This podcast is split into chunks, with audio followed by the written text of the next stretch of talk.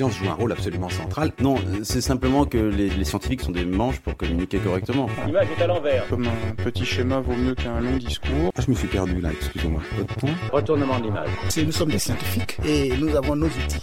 Lorsqu'on n'est pas scientifique, la vérité, on s'en fout. La science, c'est pas, c'est pas de pur savoir qui se promène dans les airs, c'est toujours dans des individus que ça se porte.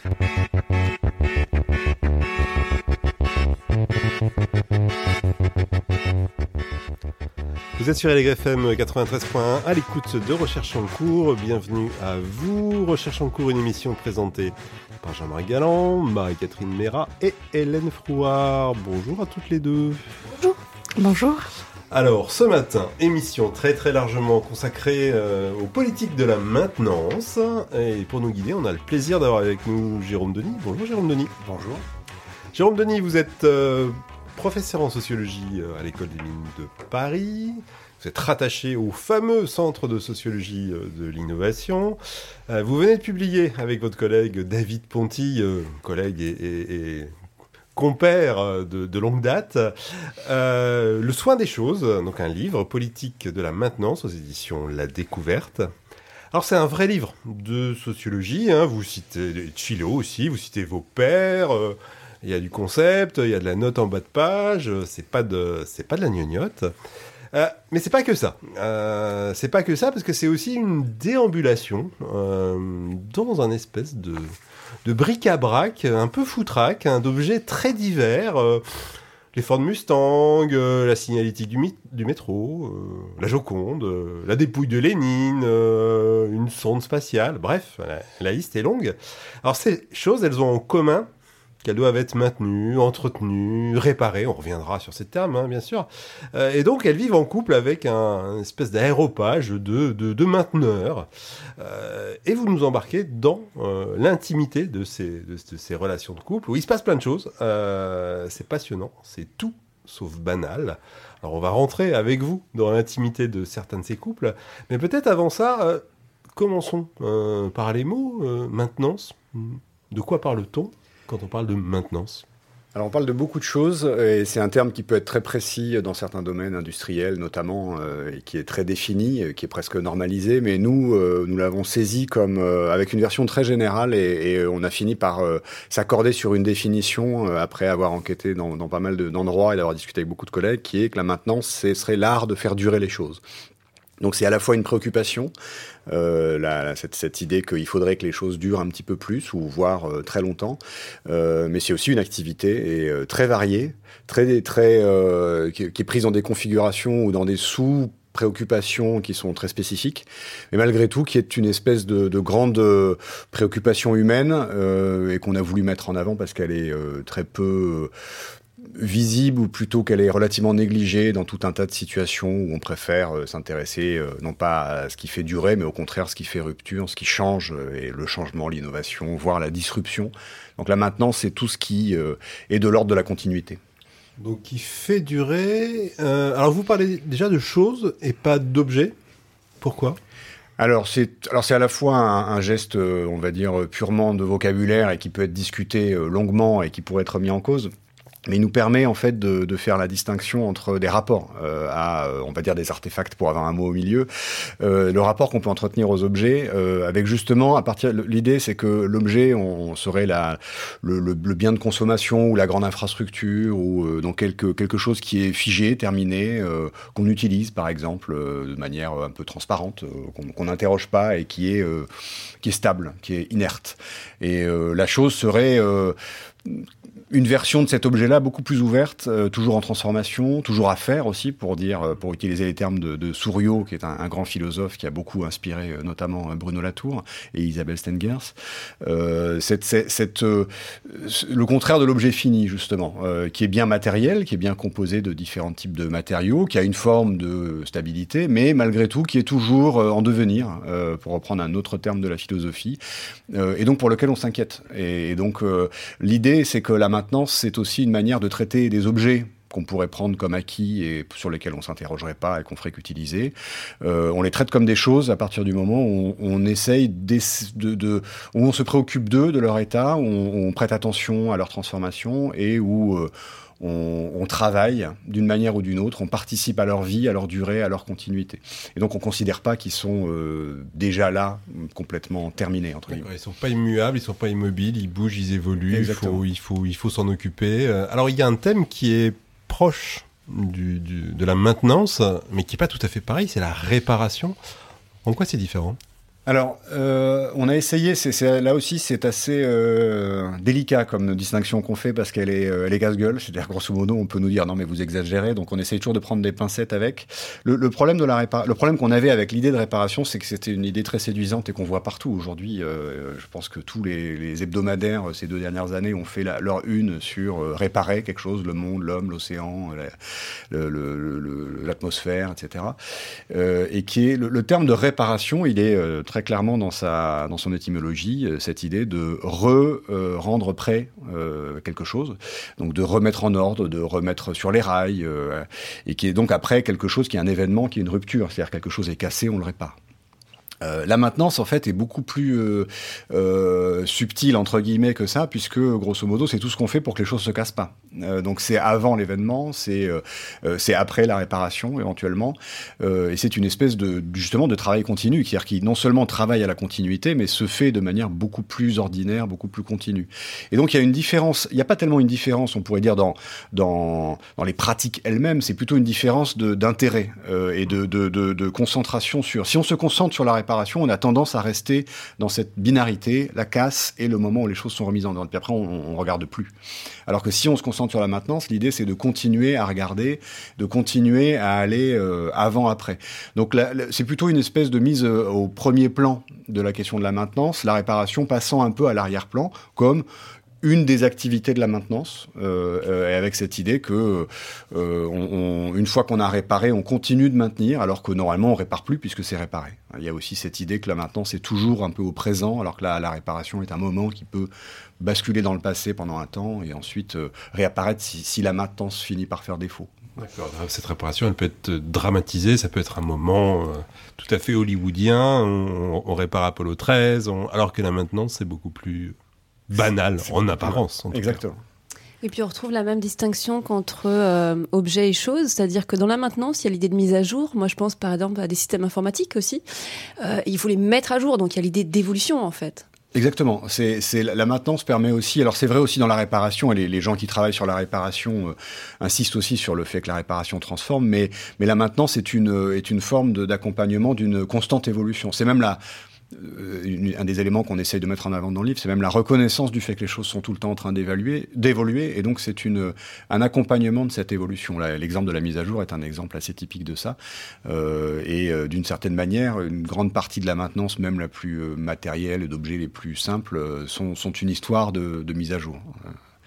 Et qui est donc effectivement moins dramatique euh, qu'une réparation, même si dans Apollo 13 on passe son temps à faire de la maintenance en fait. C'est d'ailleurs, euh, il faudrait ce qu'on a ce qu'on a peu fait, euh, mais c'est des choses par exemple qui sont racontées par certaines chercheuses en, er- ergonomie dont, j'ai ça fait très longtemps que j'ai lu ça, donc je ne saurais même plus me souvenir exactement d'où ça se passe, mais dans les grandes euh, les grandes euh, expéditions euh, polaires, où en fait les gens qui partent dans les expéditions polaires passent leur vie à faire de la maintenance et à entretenir leur machine. Et ça, ça n'est jamais raconté dans les récits héroïques.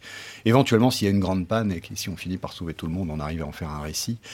Et nous, vraiment, l'enjeu des, déambulations euh, dont vous parliez là sont, exactement des déambulations, sont des histoires, des récits, c'est-à-dire arriver à trouver aussi des manières de, mettre la maintenance en récit comme on met la réparation en récit. Sauf qu'il n'y a pas de héros, pas d'héroïne, euh, et c'est un peu tous les jours.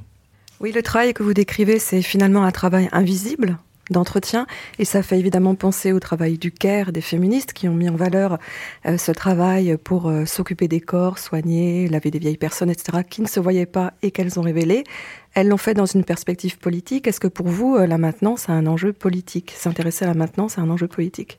Oui, oui, bien sûr, et c'est vraiment le, c'est vraiment le geste principal du livre et des travaux qu'on fait depuis depuis une quinzaine d'années, c'est de faire cette connexion entre entre les théories du Caire, ce geste-là d'avoir mis en avant toute une partie des activités principalement faites par des femmes euh, qui euh, ne comptaient pas qui ne comptait pas, c'est même l'essence même de, la discussion de travail invisible, hein, d'ailleurs, hein, même avant même le, soin des personnes, c'est l'activité domestique.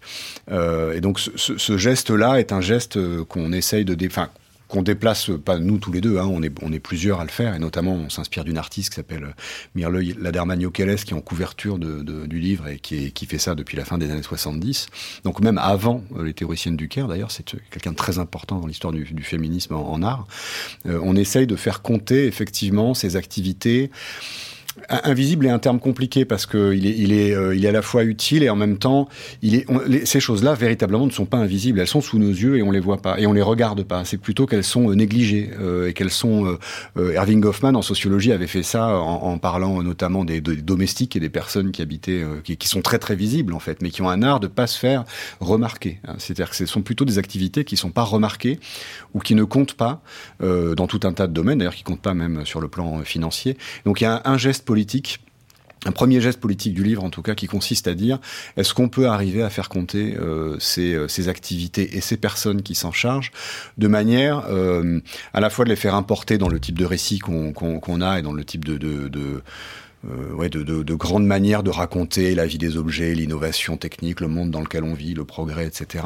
Et puis même de les faire compter euh, financièrement, euh, c'est une autre question, une vague question très compliquée. Comment est-ce qu'on sait ce que rapporte la maintenance? On ne sait pas, mais par contre, il faut mettre de l'argent dedans.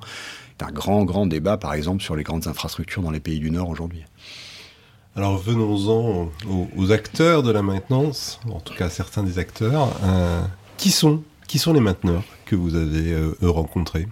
Alors, euh, alors, il y a ceux qu'on a rencontrés et qui sont les mainteneuses et les mainteneurs en général. Euh, si je réponds à cette deuxième partie, on pourrait dire tout le monde, c'est-à-dire qu'on fait tous quelque chose qui ressemble à de la maintenance. Et c'est un peu aussi l'objectif du livre que de trisser des liens dans des, vous en listiez quelques quelques-unes là dans des dans des situations qui n'ont a priori aucun rapport, si ce n'est cette préoccupation de de, cultiver la durée. Après, euh, David et moi, nous nous travaillons principalement dans les environnements urbains. Donc on a beaucoup euh, fait des, euh, des, des travaux sur, alors, enfin, à la fois dans l'environnement urbain et dans quelque chose qu'on pourrait appeler des infrastructures en allant dans le métro. la dernière fois que nous sommes venus ici, d'ailleurs, c'était pour un livre il y a déjà fort longtemps sur la signalétique du métro. C'est d'ailleurs là qu'on a découvert la maintenance, vraiment, en allant étudier une signalétique qu'on a plutôt regardé du point de vue de sa standardisation et, et, et de sa normalisation et, et, découvert à la toute fin de l'enquête que des gens s'en occupaient et qu'en fait elle, elle, elle, elle s'abîmait, elle était fragile, etc. Et après on a fait une longue enquête qui est pas finie en fait sur l'effacement des graffitis, euh, en comprenant comment l'effacement des graffitis dans les grandes villes du monde, euh, c'est une politique qui s'est construite comme une vraie politique de maintenance, euh, une maintenance euh, très discutable et, politiquement ambiguë, mais par contre euh, faite par des gens qui nous ont euh, absolument fascinés, qui sont très intéressants. On a accompagné des, des effaceurs de, de graffitis.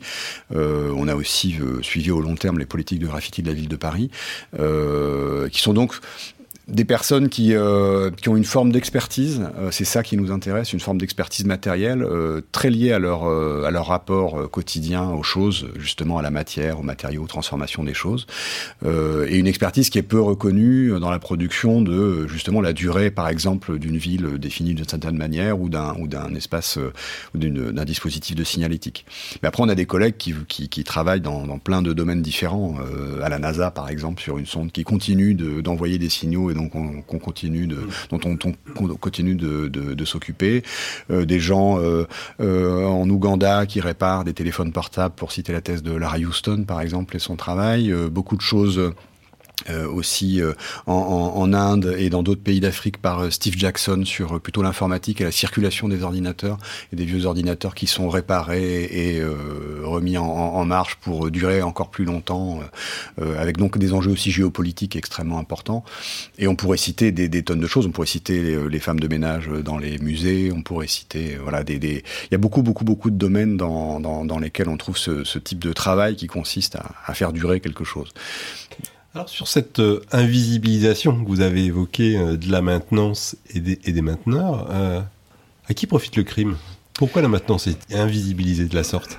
Alors déjà Peut-être Oui, alors voilà, c'est ça. Euh, Il y, a, il y, a, y a toujours, euh, il y a- il faut, faut, faut à la fois faire un double décentrage ou recentrage. C'est-à-dire que euh, déjà une partie des gens qui s'occupent de la durée des choses est très visible et très reconnue. Euh, Les conservateurs de musées, par exemple, et les restaurateurs d'œuvres d'art, euh, ou euh, certains techniciens à la NASA sont plutôt reconnus. Euh, donc ils sont pas tous invisibles et ils sont pas tous euh, dénigrés ou négligés. Ça c'est un premier point.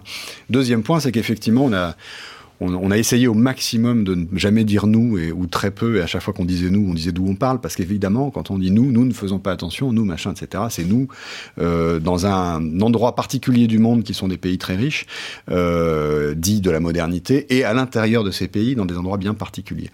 Euh, et euh, par exemple, la différence entre ici, les, les, les soucis de maintenance, et peut-être la visibilité de l'activité de maintenance chez Aligre n'est pas la même chose que chez Radio France, par exemple. Pourquoi vous dites ça, non, mais précisément, alors ça, c'est un autre point très important, c'est-à-dire qu'à qui, à qui profite le crime? C'est vraiment une, question centrale. Euh, c'est plutôt qu'est-ce que on pourrait le dire autrement, euh, de manière moins peut-être polémique, euh, qu'est-ce que produit une activité de maintenance invisibilisée ou négligée, mise en arrière-plan? Ça produit un confort déjà pour euh, les consommateurs et consommatrices. Euh, et, ça, c'est très documenté, c'est-à-dire que qu'est-ce qui fait que certaines choses sont devenues des objets, comme on le décrivait tout à l'heure Ça a été complètement organisé euh, par une, industrie, euh, même, et même, à l'échelle nationale. C'est très bien raconté dans les travaux de Jeanne Guien, par exemple, ou, chez euh, Gilles Slade, euh, dans, un livre qui, s'appelle Made to Break, qui raconte l'histoire de le- ce qu'on a appelé l'obsolescence programmée en France, euh, qui est l'idée qu'on a inventé aussi des objets jetables, des objets qui sont euh, complètement figés, pour lesquels on n'a pas à se préoccuper euh, de l'état dans lequel ils sont. S'ils fonctionnent plus, on les jette et on, en achète un autre, parce qu'en plus c'est moins cher. Donc ça, c'est une première euh, réponse. Ça profite à, mais ça profite aussi aux consommateurs et aux consommatrices, parce qu'on n'a pas à s'occuper des choses. Donc c'est une vraie forme de confort, une insouciance hein, qu'on explique dans le dans le dans le dans le livre. Euh, et j'ai perdu la deuxième idée d'à qui profite le crime sur un, deuxième plan. Euh, ça me reviendra. Mais en tout cas un point non mais un point vraiment important c'est que oui c'est le le, le deuxième décentrage, c'est-à-dire que euh, cette invisibilité là n'est pas du tout euh, la même dans des pays où euh, les infrastructures ou les euh, objets de consommation n'ont pas euh, n'ont pas cette existence-là, n'ont pas ce mode d'existence. Ils sont beaucoup plus incertains. Et euh, oui, ce sur quoi je voulais insister, c'est la, la norme, effectivement. Enfin, cette idée aussi d'une norme de quelque chose qui fonctionne bien. C'est-à-dire que si on dit, euh, euh, si justement on rigole là en disant mais pourquoi vous dites que Aligre est Radio France? Parce qu'on se dirait qu'il faudrait que tout soit comme Radio France, comme si c'était, enfin, en termes d'infrastructure euh, pour faire de la radio. Bon, mais c'est discutable évidemment. hein. C'est-à-dire c'est discutable en termes de moyens qu'on met pour faire la radio, même de on aurait la, tendance à dire les infrastructures marchent, mal, fonctionnent mal dans les pays du Sud, alors qu'elles fonctionnent bien dans les pays du Nord. Mais c'est même ce bien et ce mal qu'il faut réinterroger hein, dans cette euh, la maintenance, quand même, parfois, elle est vraiment au cœur de l'actualité. euh, et, par exemple, je pense à la maintenance des centrales. Où là, il y a des vrais enjeux sociétaux sur la maintenance, comment les maintenir au-delà de 40 ans, etc. Ça devient vraiment le sujet du moment. Oui, oui, oui, il y a des. Alors, c'est c'est pas complètement anodin qu'on ait que, que le livre euh, a- a- reçoit l'écho qu'il reçoit et que les, les travaux qui sont en train de se constituer ou, même sont nés euh, pour se préoccuper de la maintenance à ce moment-là dans les pays du Nord. C'est-à-dire que il y a effectivement, on est dans des, euh, on est dans des pays qui se sont euh, dit, enfin, qui se sont développés euh, dans les infrastructures, dans les grandes, dans les grandes, dans les grands équipements, euh, mais qui ont surtout mis de l'argent dans l'équipement euh, et dans le et dans le, fait de se développer, hein, dans la construction et la mise en place de ça, et qui ont assez peu mis d'argent dans la maintenance ou qui se sont posé des questions de maintenance peut-être un peu euh, discutablement euh, posées de manière discutable. Or aujourd'hui là, on se retrouve dans des dans des moments euh, qui pourraient être quelque chose comme une crise de la maintenance.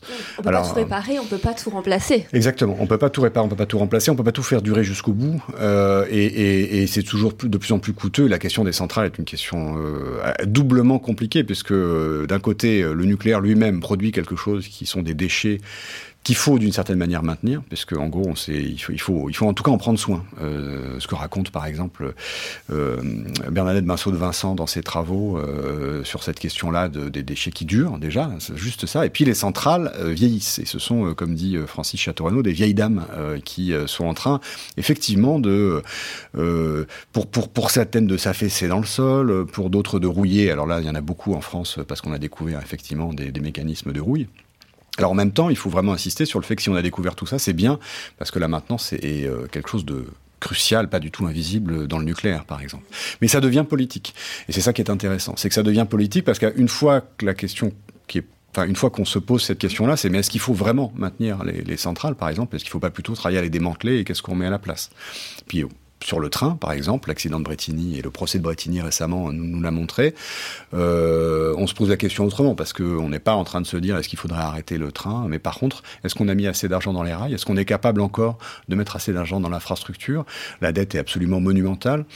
C'est une longue histoire euh, assez complexe, mais euh, la question malgré tout est bien celle de est-ce qu'on pourrait ou est-ce qu'on aurait pu, est-ce qu'on devrait prochainement mettre plus d'argent dans la maintenance plutôt que dans des grands programmes de renouvellement extrêmement coûteux, très complexes à mettre en, marche, notamment pour le train, parce qu'il faut arrêter euh, le, trafic pour faire du renouvellement. Et donc il y a plusieurs exemples comme ça de, maintenance qui sont au cœur de l'actualité et qui se posent comme des véritables problèmes politiques, c'est-à-dire à quoi on tient et qu'est-ce qu'on fait durer.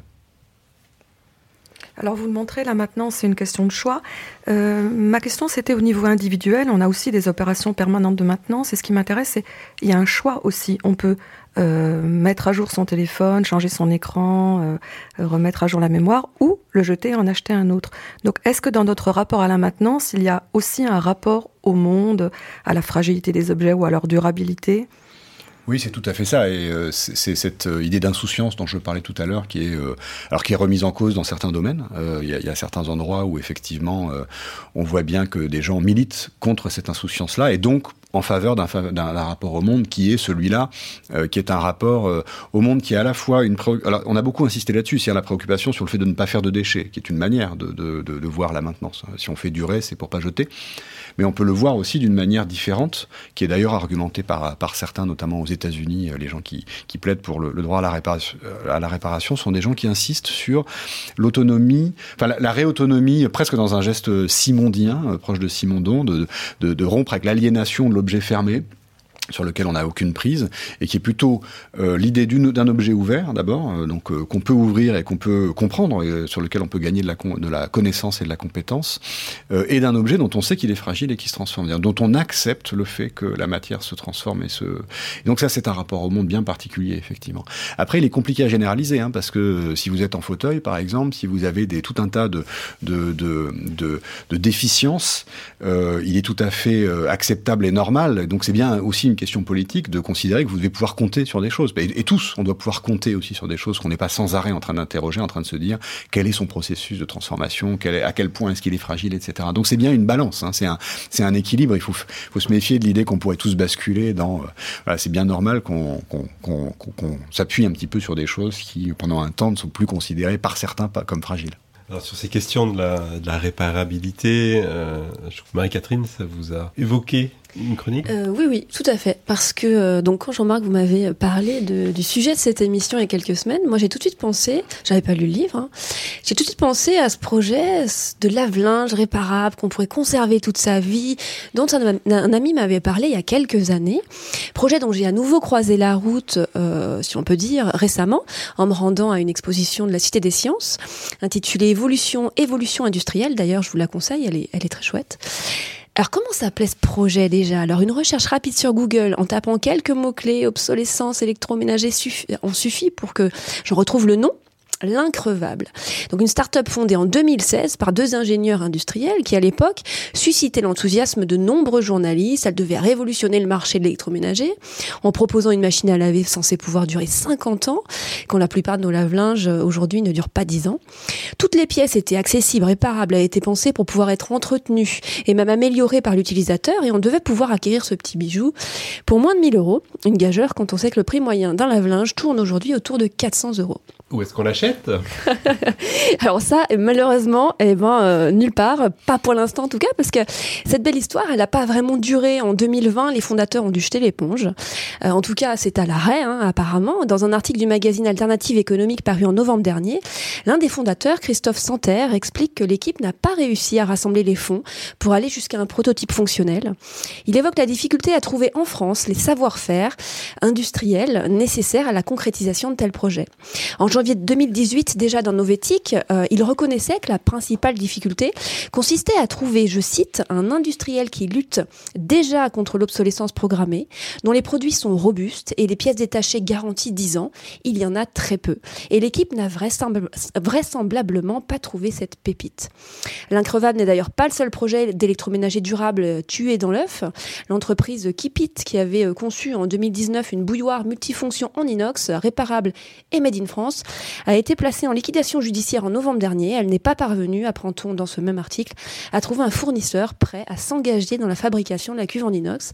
Même refrain, manque de savoir-faire industriel. Bon, c'est pas gay, c'est plutôt triste. Est-ce que vous avez des histoires qui se terminent bien, Marie-Catherine? Alors oui, apparemment il y a des exceptions. Bon, moi je suis pas allée voir partout non plus, hein, mais bon, des histoires plus durables, il y en a, euh, comme celle de l'entreprise euh, Dan Tech, fondée en 2016, qui produit depuis septembre 2020 en France un lave-vaisselle éco-responsable conçu pour être réparé. L'entreprise propose sur son site de production en Vendée un service après-vente et un service de gestion des pièces détachées. En novembre 2022, 65 000 lave-vaisselle avaient été écoulés. Ce qui est sûr, c'est que ces histoires euh, questionnent la notion de savoir-faire. Euh, il faut des savoir-faire pour concevoir des appareils durables, des savoir-faire aussi pour les faire durer, les réparer. Peut-être, une réaction à cette euh, chronique Déjà, merci, parce qu'on ne connaissait pas cette histoire, donc euh, c'est vraiment formidable, parce qu'on sait des choses qui nous intéressent beaucoup. Euh, c'est un, il y, a un vrai mouvement aujourd'hui aux États-Unis et en Europe de d'inscription dans la loi d'une obligation à rendre les objets réparables et, un peu plus durables, hein, avec la, création de l'indice de réparabilité en France, notamment, qui a devancé un peu l'appel, notamment grâce à l'ADEME et, et, à l'association HOP, Halte à l'obsolescence programmée, qui fait un boulot absolument incroyable.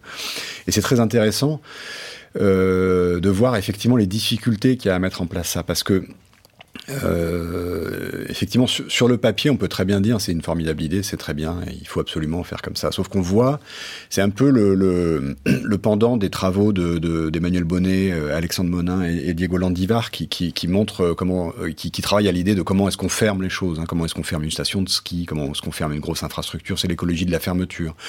Et, et ils montrent que c'est très compliqué parce qu'il y a plein plein de liens et des effets de, de, réseau qui font que c'est extrêmement complexe de, découper tous les fils ou de les rediriger. Euh, là, dans ces exemples-là, c'est bien ce que ça, montre, c'est-à-dire que c'est à la fois une question de savoir-faire, effectivement, euh, comment est-ce qu'on peut trouver les industriels qui, qui savent faire ça, une question d'engagement dans le temps, qui est quelque chose qu'on ne sait du tout faire dans l'industrie, euh, c'est-à-dire euh, euh, vraiment s'engager à ce que les pièces détachées, par exemple, soient, soient, soient disponibles, à ce que les donc et quelles pièces détachées, jusqu'à combien de temps, etc. Et puis des, des, trucs tout bêtes de stock, c'est-à-dire que c'est des enjeux de stock et, le stock aujourd'hui, ça a été un des de, depuis presque 20 ans, c'est un des, des grands points de d'économie, enfin de, de, fabrication d'économie dans le dans le monde industriel ou dans le monde du commerce en général. On fait le moins de stock possible. Donc, il y a, disons qu'il y a tout un tas d'interdépendances au monde euh, dans lequel euh, on vit, notamment en termes de flux tendus, qui euh, rendent difficile la, production de, ces objets-là. Après, il y a, des domaines, et Seb s'est vraiment très sérieusement positionné en repensant sa chaîne de production sur la fabrication d'objets qui effectivement sont réparables hein, et, et, et, durables, euh, évidemment sur des, dans des proportions qui sont relatives, mais malgré tout qui, qui existent. Et puis c'est ce qui est rassurant, c'est que effectivement on, on, a réussi à, à, à, à, faire accepter du côté de, du législateur, que ce soit aux États-Unis ou en Europe, pour pas tout à fait les mêmes raisons, l'idée qu'il peut y avoir une forme de croissance, même si la discussion entre croissance et maintenance est une grande question, mais de, de, de croissance économique ou d'activité économique associée à la réparation euh, et à la maintenance. Parce qu'en fait, euh, c'est ça aussi qu'il faut détricoter, c'était cette espèce de, de mainmise de l'innovation et du remplacement permanent comme le seul moteur de l'économie. C'est l'enjeu politique, c'est un autre enjeu politique qui est un peu différent de l'idée de mettre en avant les, les, les, acteurs de la maintenance, qui est euh, vraiment le modèle du jetable ou de, du sans-arrêt euh, du sans-arrêt innovant. C'est un, un, des chapitres de votre livre qui clôture votre livre. Presque vous parlez de ces, de ces conflits, de ces tensions-là entre un monde industriel qui aussi résiste qui résiste beaucoup, qui résiste beaucoup euh, pour différentes raisons, mais qui euh, qui a vraiment mis en place pendant euh, de nombreuses années et ça s'est accentué avec l'informatisation des, objets des objets techniques, notamment les tracteurs qui sont un cas très connu, le tracteur John Deere, qui qui ont mis en place des empêchements pour que on ne puisse pas maintenir et faire durer les choses, soit nous-mêmes C'était quoi sur les tracteurs euh, Les tracteurs John Deere ont, rendu euh, impossible la réparation euh, de n'importe quelle panne de tracteur via un logiciel qui, qui se greffait par-dessus par, les, par les agriculteurs aux États-Unis notamment. Et donc les agriculteurs à l'époque ont fait, ça, a fait toute une affaire assez passionnante. on fait appel à des hackers sur des, des forums, notamment des hackers ukrainiens, qui sur des forums leur vendaient des, des solutions pour craquer comme on craquait un logiciel, même si j'ai jamais fait ça de ma vie évidemment, mais on craquait un logiciel pour pouvoir l'utiliser de manière euh, sans avoir à payer euh, le, les prix éhontés que coûtent certains logiciels. Ils ont dû craquer leur, euh, leur hacker vraiment leur tracteur pour pouvoir le réparer. Parce qu'en fait, alors le système n'était pas de dire qu'il fallait le jeter, évidemment, c'est un peu une autre histoire, c'est que c'est plutôt la, la, la, prise en main des conditions de la réparation et de la maintenance par les grands industriels qui verticalisent ces aspects-là. Donc Apple est le plus connu et la création d'iFixit et, on, peut, dire quasiment du euh, du, prophète du droit à la réparation qui est Cal Wins, qui a fait vraiment beaucoup, beaucoup, beaucoup pour le droit à la réparation, parce que c'est lui aussi qui met en place la base de données des modes d'emploi des respirateurs pendant le Covid, parce que pareil, euh, plein d'hôpitaux pendant le, pendant le Covid ont découvert qu'ils n'avaient pas le droit euh, de, de, de, maintenir et d'entretenir leur, réparateur, leur, leur respirateur indépendamment du circuit officiel euh, réglé par les constructeurs de, de, maintenance et de réparation. Il y a eu une vraie bataille. Hein. Il, il, a d'abord été euh, attaqué en justice avant que, que certains constructeurs se disent non, c'est peut-être pas une bonne idée. On vit une des plus grandes crises sanitaires de l'histoire de l'humanité, euh, en tout cas récente. Euh, on va peut-être accepter qu'ils puissent. Voilà. voilà. enfin, ils ont changé de modèle entre. C'est une parenthèse, quoi. On fait une petite pause musicale et on se retrouve dans 3 minutes.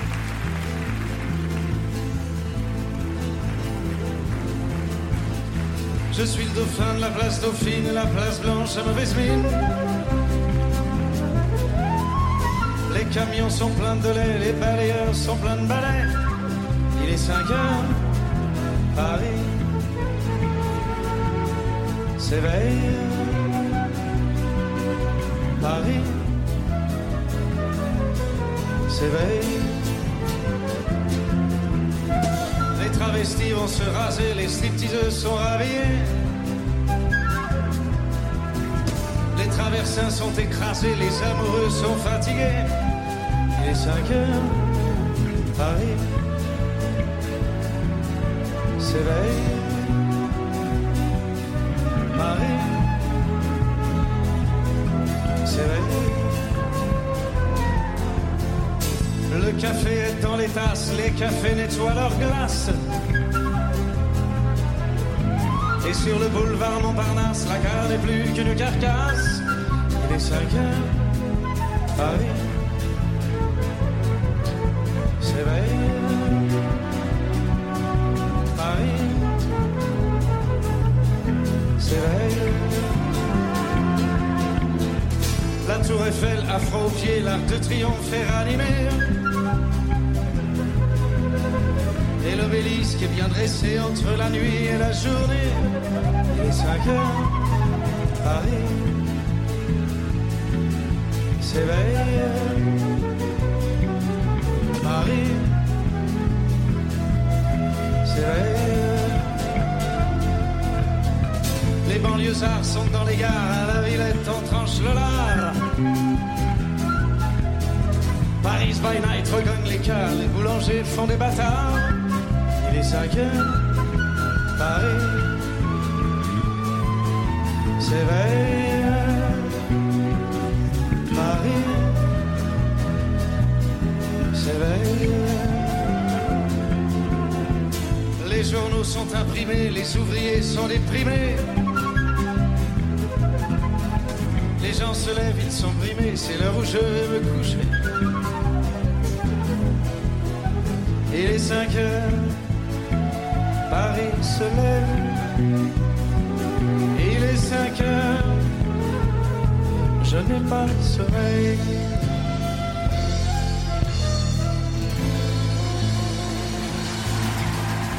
Vous écoutez Allegre FM 93.1. À l'écoute de Recherche en cours, on est avec Jérôme Denis ce matin pour nous parler de son livre coécrit avec David Ponty, Le soin des choses. Donc il, il est 5 heures. C'est l'heure des mainteneurs. Il est tôt, les mainteneurs se lèvent tôt. Oui, certains mainteneurs, notamment dans la ville, se lèvent très tôt, effectivement, euh, pour plein de raisons. Euh, notamment parce que justement, on considère qu'ils doivent être euh, relativement peu visibles. C'est vraiment une question aussi centrale. Ça. Et on, le sait, par exemple, du côté de l'organisation du travail des, femmes et des hommes de ménage dans les bureaux, par exemple, hein, qu'on fait venir très tôt le matin, puis très tard le soir, mais qui ne doivent pas être là pendant qu'on est là. Là aussi, une question politique. Pourquoi? Qu'est-ce qui fait que ça peut être parce que c'est mieux pour eux, c'est plus simple pour travailler, mais ça peut être aussi parce que euh, l'image qu'on a d'un environnement de travail ou d'une ville euh, telle qu'elle doit être, c'est sans ces gens-là. Euh, et, donc c'est aussi une, mécanique de rythme de, travail et d'organisation de, du travail qui a de très bonnes raisons. Euh, parce qu'effectivement c'est plus pratique, notamment par exemple pour effacer les graffitis, c'est plus pratique quand il y a moins de gens dans la rue, euh, mais qui a des effets, euh, des effets de, de, qui renforcent une forme d'invisibilité, une invisibilité qui est, qui est double en fait, c'est-à-dire que qui renforce aussi l'image d'une ville qui reste la même toute seule. C'est ça l'enjeu central, et ça rejoint cette idée du rapport au monde, c'est-à-dire que ça produit des objets, des infrastructures, des, espaces dont, en tant qu'usager, on considère qu'ils vont très bien, ils fonctionnent très bien, tout seul, puisqu'on ne voit jamais les gens qui s'en occupent. Alors, je voudrais qu'on s'attarde un petit peu sur euh, ce, ce, couple formé par euh, les mainteneurs avec leurs, euh, pas leurs objets, mais leurs choses, donc. Euh, vous décrivez, vous utilisez la métaphore de, la danse. Expliquez-nous en, quoi cette métaphore fait du sens pour cette relation? Alors elle fait un, alors elle fait un double sens ou, triple. Elle fait un, sens euh, notamment parce qu'elle elle nous a été inspirée. En fait, pas complètement, mais on l'a retrouvée euh, quand on a découvert les travaux de, de Yukeles, justement, qui elle fait danser euh, des barges, qui fait danser euh, des, des, des, éboueurs au milieu de la ville. Euh, c'est un artiste conceptuel. Cet artiste voilà, ouais. qui a inventé le, le maintenance art, qui est donc dans la, sur la couverture du livre, qui a essayé de faire de la maintenance un art au sens très fort du terme. C'était quelqu'un qui était qui est proche de, de, du chant et qui a fait un bon, tout un tas de travaux dont je ne vais pas parler là parce qu'on n'a on pas forcément le temps, mais en tout cas qui a fait danser les gens et qui les a fait danser dans la rue euh, les uns avec les autres. Elle a même fait euh, danser euh, le maire de New York dans les années 70, à l'époque où New York était en plus en, état de délabrement absolument phénoménal. Elle a montré à quel point tous ces métiers-là étaient importants. Donc la danse peut être vue comme une espèce de performance qui redonne de la visibilité. Après, le deuxième sens qu'on donne à cette danse de la maintenance, c'est justement euh, de l'ordre de la pulsation quotidienne dont on parlait tout à l'heure, c'est-à-dire que c'est euh, une, sorte de, balai qui se, construit entre euh, les choses qui sont maintenues et les personnes autour qui s'occupent d'elles et qui viennent par petites touches euh, au fur et à mesure des, transformations dont on pourrait considérer que ce sont des pas de danse que font les choses euh, et qui donc montrent des signes de transformation et de fragilité. Et donc les mainteneurs euh, prennent en compte ces signes et font eux-mêmes des gestes. Et donc ça fait quelque chose comme, comme une danse et qui est très frappant quand on regarde les infrastructures ou les grands objets. Par exemple, on parle de, on, on, mentionne la Tour Eiffel à un moment donné. Si, si on mettait une caméra sur la Tour Eiffel sur toute une année, on verrait ce des, des, des, personnes qui viennent repeindre, qui viennent revérifier que les boulons euh, tiennent bien, etc., et qui viennent enlever la peinture au bout de certaines années parce qu'elle est trop lourde et en remettre, etc.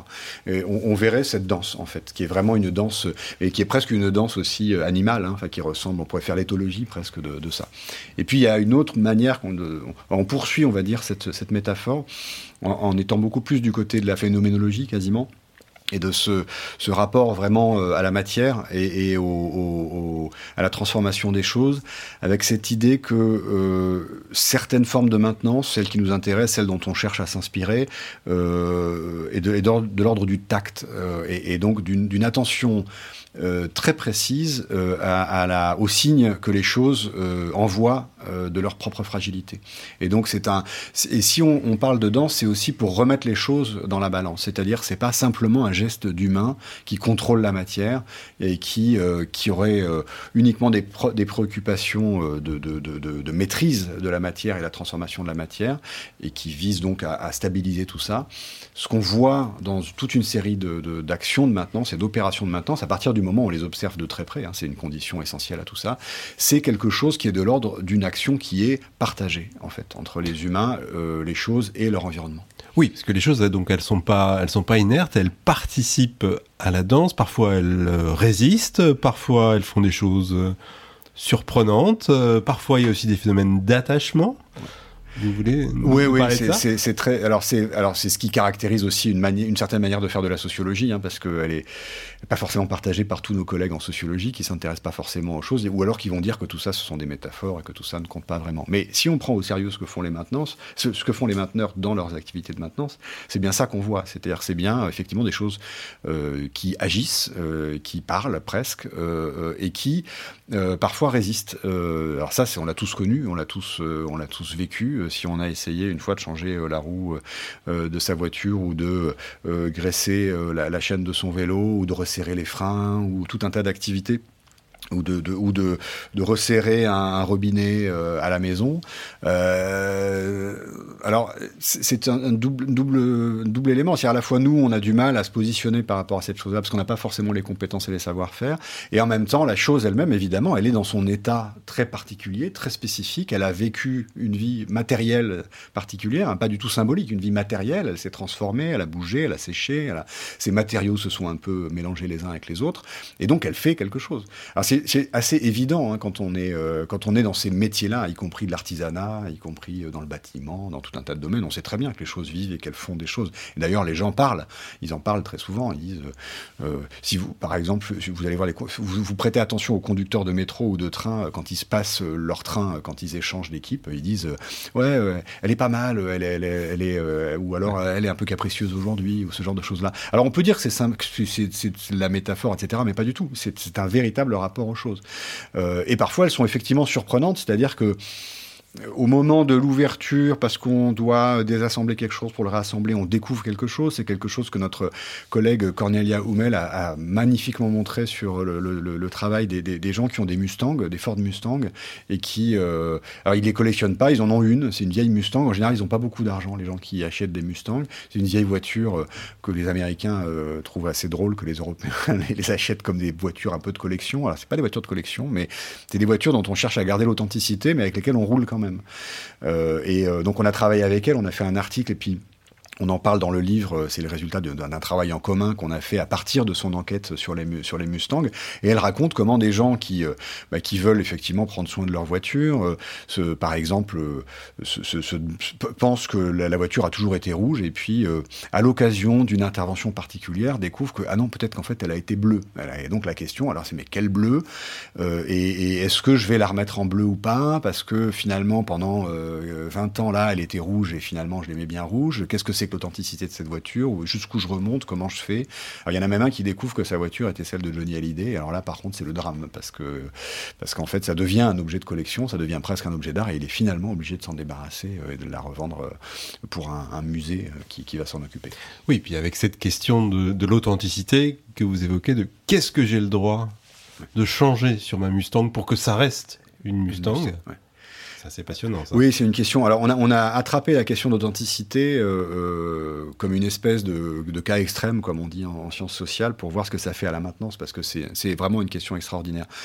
Euh, surtout qu'on on est complètement pas normatif là-dessus. On est agnostique, c'est-à-dire qu'on se vraiment, on, se fiche éperdument d'avoir une définition de qu'est-ce que c'est qu'une chose authentique. Par contre, on est passionné par la manière dont les gens en discutent. Et, les gens qui discutent de ça pour les Mustangs, évidemment, transforment leur, définition de l'authenticité, parce que sinon, grosso modo, ils peuvent plus du tout utiliser leur voiture. Euh, et ça devient un objet d'art. Ils veulent pas que ce soit un objet d'art. Donc, ils ont une Il faut que ça roule une Mustang. Il faut que ça, roule. Voilà. Et alors, et c'est vrai de toutes les machines de toute façon. C'est-à-dire que les machines s'entretiennent en fonctionnant, ce qui est très intéressant comme euh, d'ailleurs comme manière de de, penser euh, les objets techniques. C'est-à-dire grosso modo, une machine qui reste trop au repos se grippe.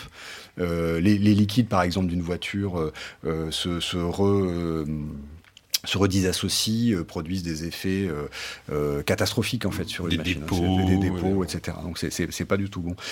mais, mais la question de l'authenticité, évidemment, elle est très forte dans le monde de l'art. Elle est extrêmement complexe dans le monde de l'art contemporain. Qu'est-ce que c'est que de restaurer ou d'entretenir des œuvres C'est notre collègue Fernando Dominguez Rubio qui a fait un livre passionnant sur le, la, la, conservation au MoMA. Qu'est-ce que c'est que de conserver une œuvre d'art vidéo, par exemple Bon, bah les écrans cathodique, euh, on n'a plus les compétences pour les, entretenir, on n'a plus les personnes qui peuvent le faire. Il faut. Est-ce que ça reste la même œuvre d'art si on met des écrans plats? Euh, Question qui est beaucoup plus vertigineuse, mais qui est la même finalement que celle des conducteurs de Mustang, c'est des propriétaires de, Ford Mustang. C'est la même. C'est la même. C'est-à-dire, c'est une question en fait ontologique.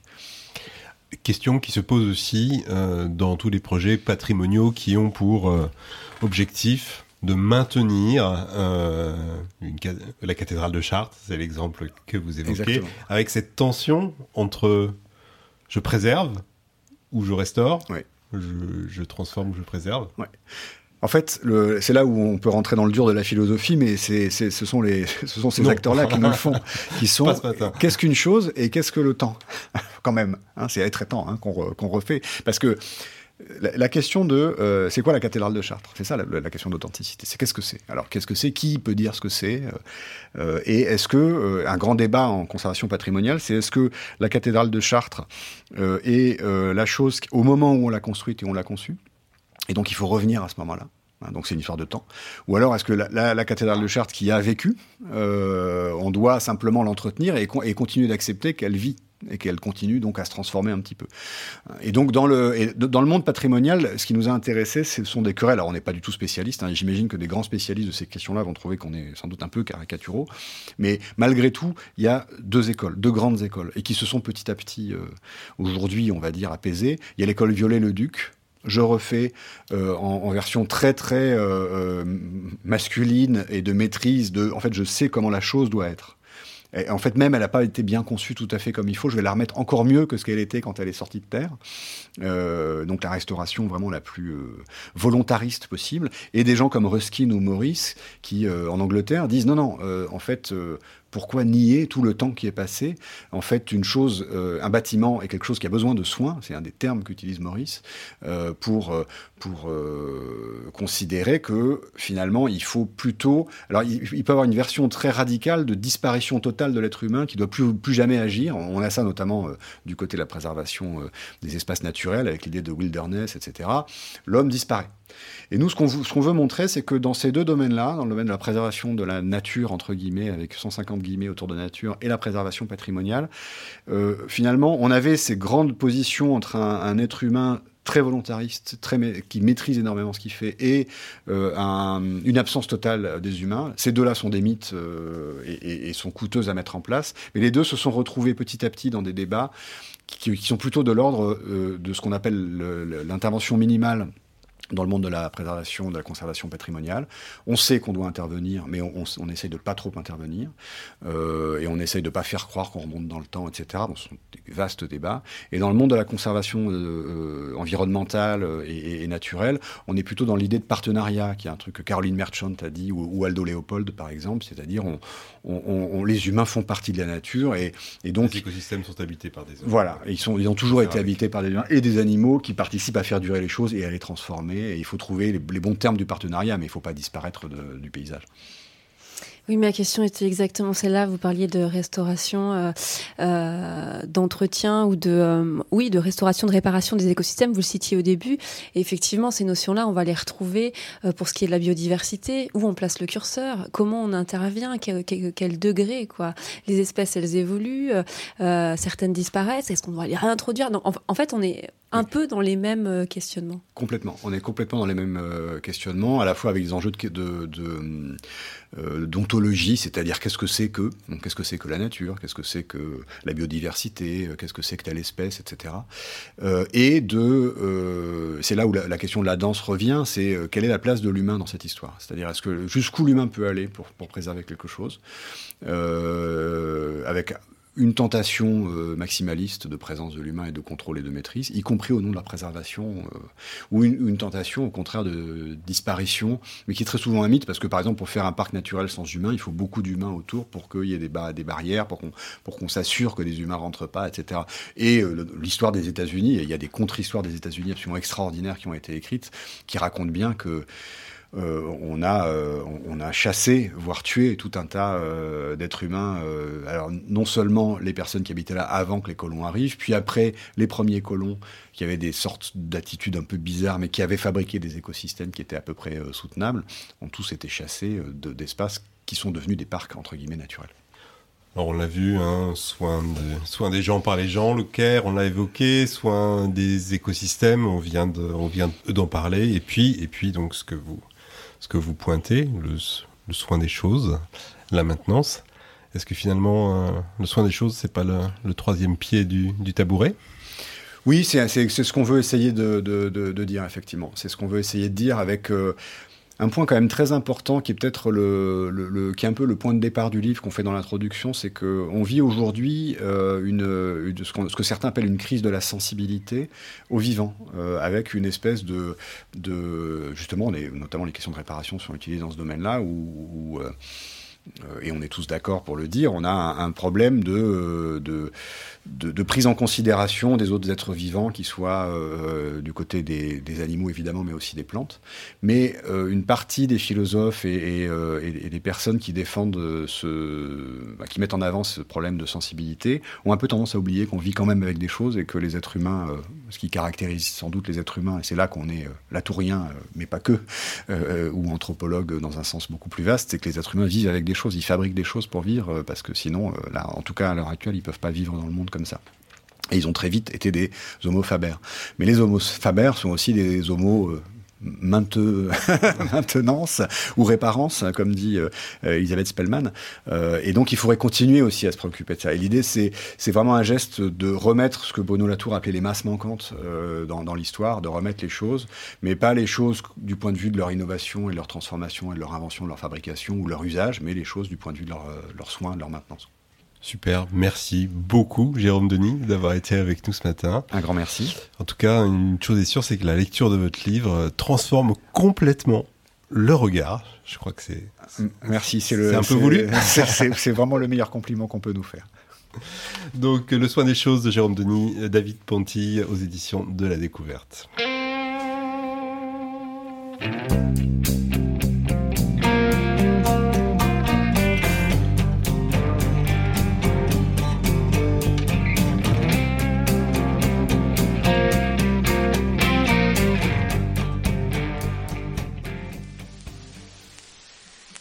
31 juillet 1914.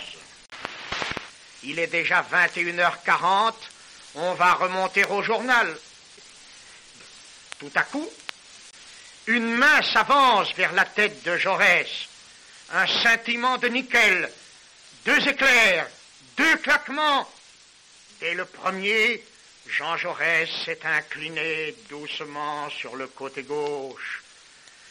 Je regarde Jaurès dont la tête est là, inerte sur mes genoux.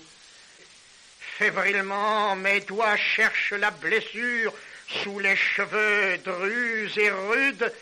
Je sens une humidité chaude et la hernie molle de la matière cérébrale. La mort est là. Abominable et inoubliable cauchemar. Au milieu des sanglots, le docteur prononce Messieurs, Monsieur Jaurès est mort. Waouh Qu'est-ce qu'on vient d'entendre, Hélène? Alors, cette voix euh, tout à fait incroyable, c'est celle de Pierre Renaudel. Pierre Renaudel, c'est un proche de Jean Jaurès et il a assisté en direct à l'assassinat du leader socialiste au café Le Croissant le 31 juillet 1914. Renaudel enregistre ce témoignage sur un disque 78 tours en 1931, soit 17 ans après les faits. Alors pourquoi ce long décalage? Pourquoi cet enregistrement en 1931 et pas en 1914 Tout simplement parce que c'est seulement dans les années 30 que se développe le disque politique, comme l'explique l'historien Jonathan Thomas qui lui a consacré sa thèse. L'idée d'utiliser l'enregistrement sonore à des fins politiques est apparue dès l'invention du phonographe en 1877. En France, on a un premier exemple en 1902. Il s'agit d'un abbé, l'abbé Magne, qui est candidat aux élections législatives dans le Lot. Il enregistre des cylindres qu'il diffuse dans les cafés du coin. Visiblement, ça fait surtout beaucoup rire et l'abbé perd lamentablement les élections. En réalité, pour des raisons à la fois de qualité technique et de coût, l'usage du disque se développe surtout dans les années 1920-1930. Et la première maison française de disques à usage politique est créée en 1929. Elle est liée à la SFIO, c'est-à-dire aux socialistes, et c'est précisément elle qui édite le disque dont on vient d'entendre un extrait. Ces disques sont utilisés notamment pour les réunions politiques. Les organisateurs les choisissent sur catalogue et la maison de disques vend aussi des phonographes dont j'adore le nom. On trouve le Militant, qui est le petit phonographe pour les réunions locales, jusqu'au Fédéral, qui est le nom du phonographe le plus puissant pour les grands meetings. Qu'est-ce qu'on entend sur ces disques? Alors les socialistes croient beaucoup à l'éducation populaire, donc les premiers disques proposent des allocations, des allocutions pardon, très sérieuses sur des thèmes comme le socialisme et la femme ou la guerre, c'est la misère. Mais de plus en plus, on comprend la force émotionnelle du son. On enregistre donc des chansons comme le drapeau rouge, des témoignages comme l'extrait qu'on a entendu, ou encore des discours de grands leaders comme par exemple Léon Blum qui était un orateur très apprécié. Grâce au disque, les personnes qui assistent aux réunions de la SFIO, un peu partout en France, peuvent découvrir la voix de leurs dirigeants. Et ces écoutes pendant les réunions permettent de galvaniser les troupes. Bref, à la fin des années 30, le disque est devenu un instrument à émouvoir. Son usage se répand bien sûr aussi dans les autres formations poétiques, et notamment chez les royalistes où il est très utilisé, avec des enregistrements de la mort de Louis XVI, cette fois bien sûr reconstitués par des comédiens. On est rassuré, quand est-ce que ça s'arrête tout ça? Alors cette tradition du disque politique dure très longtemps. Pendant les élections présidentielles de 1974, par exemple, on trouve un 45 tours du Parti communiste. Le Parti communiste s'adresse à vous, avec face A, on entend Georges Marchais, son premier secrétaire, et face B, euh, d'autres candidats communistes. Les autres partis vont faire pareil, on trouvera comme ça des disques de François Mitterrand ou de Jacques Chirac. Avis aux amateurs, on trouve ces disques d'occasion sur Internet. Aujourd'hui, tout ça a disparu mais les équipes politiques continuent à apporter une très grande attention à la musique des grands meetings, aux hymnes de campagne. Le son est resté une composante clé des combats électoraux. Cette période des années 30 marque donc le début d'une technicisation de la dimension sonore de la politique qui va continuer jusqu'à nos jours. Et c'est tout l'intérêt des sound studies, des études sur le son, que d'attirer notre attention sur cette dimension qu'on avait longtemps ignorée. Merci beaucoup Hélène, vous m'avez donné envie de chiner pour aller retrouver les 45 tours de Georges Marché. Recherche en cours, c'est terminé pour aujourd'hui. Merci encore à Jérôme Denis d'avoir été avec nous ce matin. Vous retrouverez bien sûr toutes les références euh, qu'on a évoquées euh, sur le site de Recherche en cours. Merci à Enrico et son équipe à la réalisation. Merci à vous de nous avoir suivis. Euh, on se retrouve dans 15 jours, le 10 février. Il sera question d'intégrité scientifique. Mais d'ici là, si vous nous écoutez en direct, vous retrouvez Gilles Bourgarel pour Brasil Alto Astral. À bientôt.